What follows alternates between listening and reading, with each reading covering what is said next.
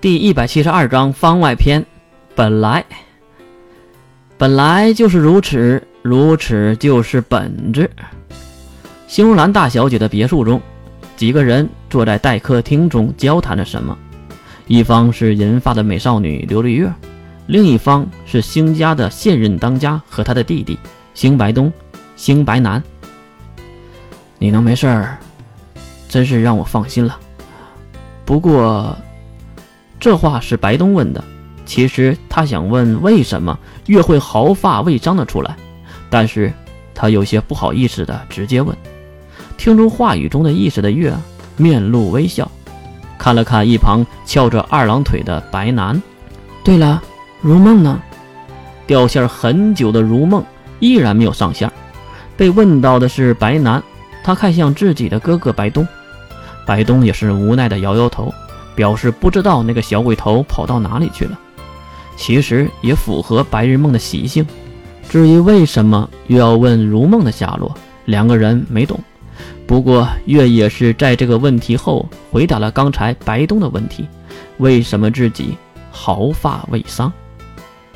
我能全身而退，当然要谢谢白东哥哥的努力，不仅带来了中天的女王，还通知了三队长来帮忙。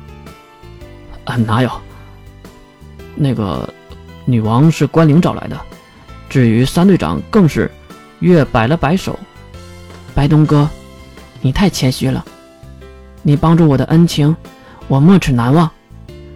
啊，说什么恩情啊？我们可是朋友，不是吗？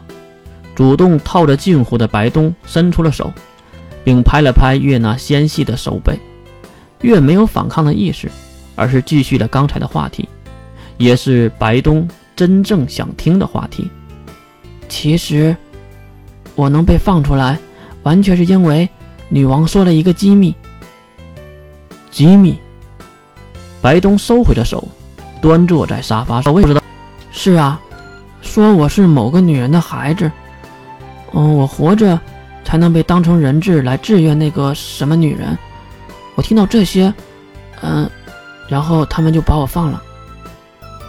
女人，白东沉思起来，他也没有听说过这个所谓的女人，毕竟他太年轻了，哪知道几十年前的事儿。呃，好吧，我会帮你去调查一下。不过这件事儿应该不会草草结束吧？白东有着水兵一样的担心。不管怎么样，事情一定不会简单的结束。其实越知道。S 零二一定会压制住舆论，而且不会出人正面调查。如果调查了，就说明 S 零二是知道考古王和女王，再加上罗马正教的主教是在自己的管辖区域消失的。你一调查，你就露出了马脚，这样就间接的承认了自己是有过失的，或者说是自己故意请君入瓮而杀光了对手，并且隐匿了考古王的事实。其实 S 零二一定是装糊涂，不做任何事儿，也就是所谓的以不变应万变。因为罗马正教也好，中天舰队也罢，一定会疯狂的调查这件事儿的。等有了眉目，S 零二再介入，那就顺理成章了。因为当发现考古王爷遇害后，S 零二也就转成了受害者之一，而不是加害者。就如月和水兵说的那样。中天舰队和罗马正教一定会先找到三队长，不过三队长那边怎么说都是军方，无法获得真正有用的信息。而 S 零二会以保护军方机密为由，不给予任何的帮助。然后就是最后一个调查点，那就是星家联盟。不管怎么折腾，最后一定会查到星家联盟的头上。可是这些。月都不会和白东说，他只能说：“白东哥，我现在可是一个定时炸弹。如果你帮助我，你就是给自己添麻烦。你真的愿意吗？”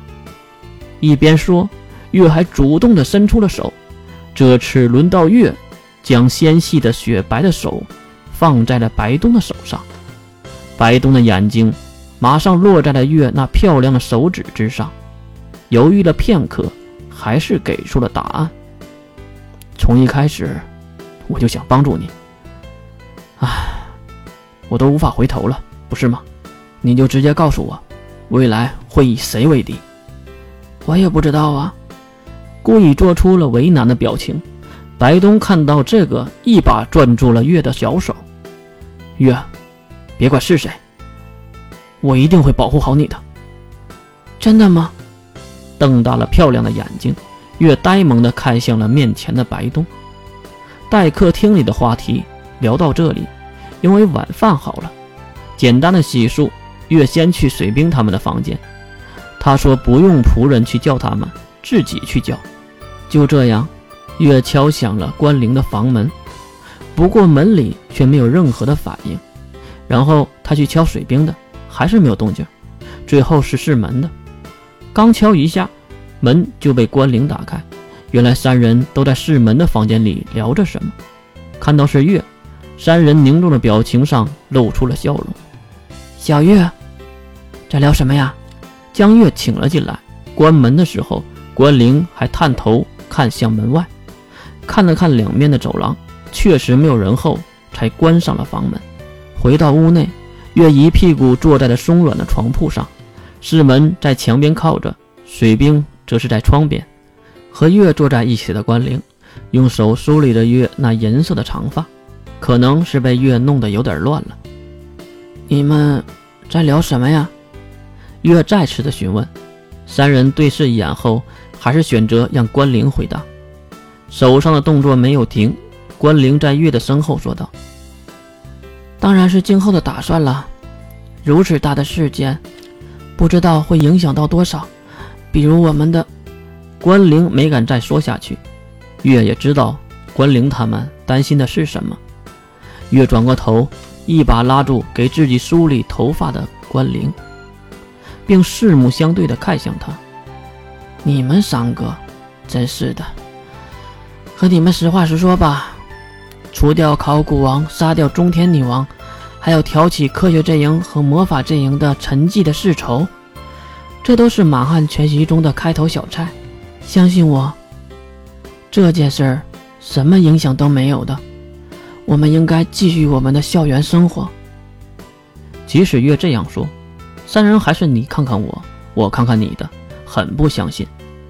三个巨大的势力的上层人员一起消失，怎么可能不被关注？好了，我是来叫你们吃饭的，走吧。拉起关灵的手，月走出了世门的房间。至于世门和水兵，也是对视了一眼后，跟在了两人的身后。来到餐厅，星家除了星如梦不在，其他人都到齐了。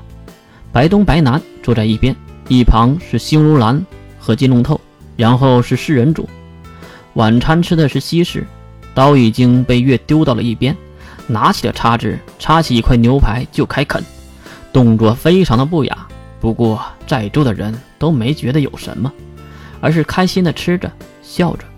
嗯，对了，那个星老和秦老呢？放下刀叉，用湿巾擦了一下嘴的如兰回答了月。月妹妹，秦老回总部有些事儿。星老去料理一些地方的生意，所以就提前离开了。哦，原来是这样啊！用牙签剔着牙的鱼看向吃着牛排的金龙头。哎，金罗刹，你和如兰姐姐是怎么认识的呀？这个话题让沉寂的饭桌上瞬间就有了吃瓜的乐趣。就算是白南都停下了咀嚼，看向了金龙头。金龙头无奈地放下送往嘴里的牛排，并擦了擦嘴上的酱汁。嗯，能不能叫我金龙头呢？我说月妹妹。月妹妹，你个头！我在问你呢，别转移话题。一旁的关灵也是露出了感兴趣的表情，并附和的点着头。金龙头也是无奈，看向一旁已经娇羞满面的如兰。唉。其实我和如兰，是因为一个叫乌月的人认识的。乌月，关灵重复了这个奇怪的名字。啊，我和这个人有过一次生意。如兰也是，和这个人有过交集，所以我们就通过这个人认识了。然后呢？怎么就追到如兰姐了？金龙头用嘲讽的目光看向提出问题的月。哼，不是所有人都和你一样住在山洞里点着火把吃着生肉。现在是科学时代，我当然是用手机了。用手机和如兰聊天的，难道用意念传输啊？哈哈！听到金龙透这种高端人士的冷笑话，关灵都忍不住笑了起来。啊，抱歉，抱歉。发现自己笑出了声，连忙道歉着。你看，关灵妹妹都赞同我的说法。你这个连手机都不会用的机械白痴，已经被时代的马车抛弃了。马车？那时代还真够慢的。哈哈哈哈就算是白东也跟着笑了起来。饭桌上其乐融融，一片祥和。直到第二天的到来，简单的洗漱。关灵也是帮助月换上了白东买回来的衣服，在镜子前转了一圈，月才发现自己穿什么都好看。怎么样？呃，问了关灵的看法，而关灵却一脸的疑惑。怎么了，关灵？你以前可是很抗拒穿女装的。月再次转头看向镜子中漂亮的自己，还故意的撩起裙摆。露出了一些雪白之物。喂，关灵马上按住裙子，然后抬头看向一脸坏笑的月。哈，我突然想到了一个非常重要的事儿。什么事儿啊？此时关灵还不知道月所谓的重要的事儿是什么。不过当他知道后，一定会疯了的。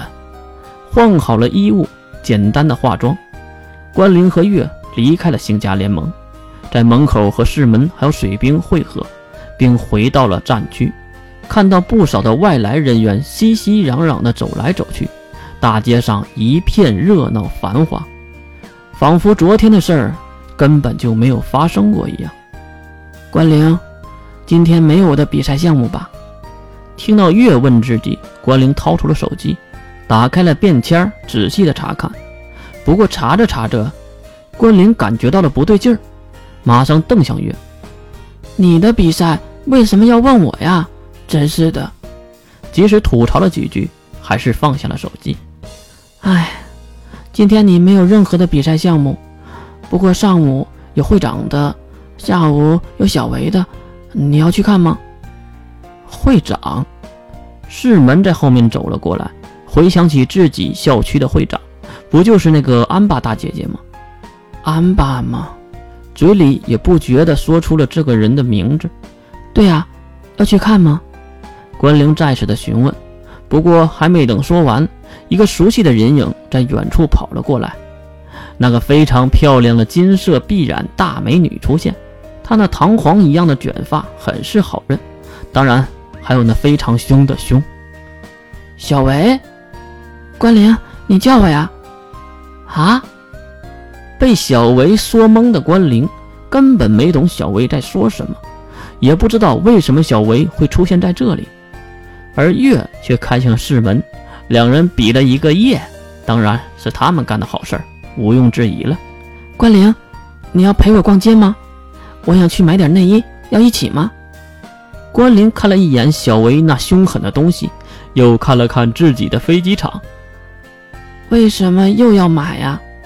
小维有些无奈的表情，啊，最近有些拥挤了。拥挤，四人主的目光全部投射在小维的身上，小维也是下意识的捂住了自己的某些地方，然后用诧异的目光看向世人。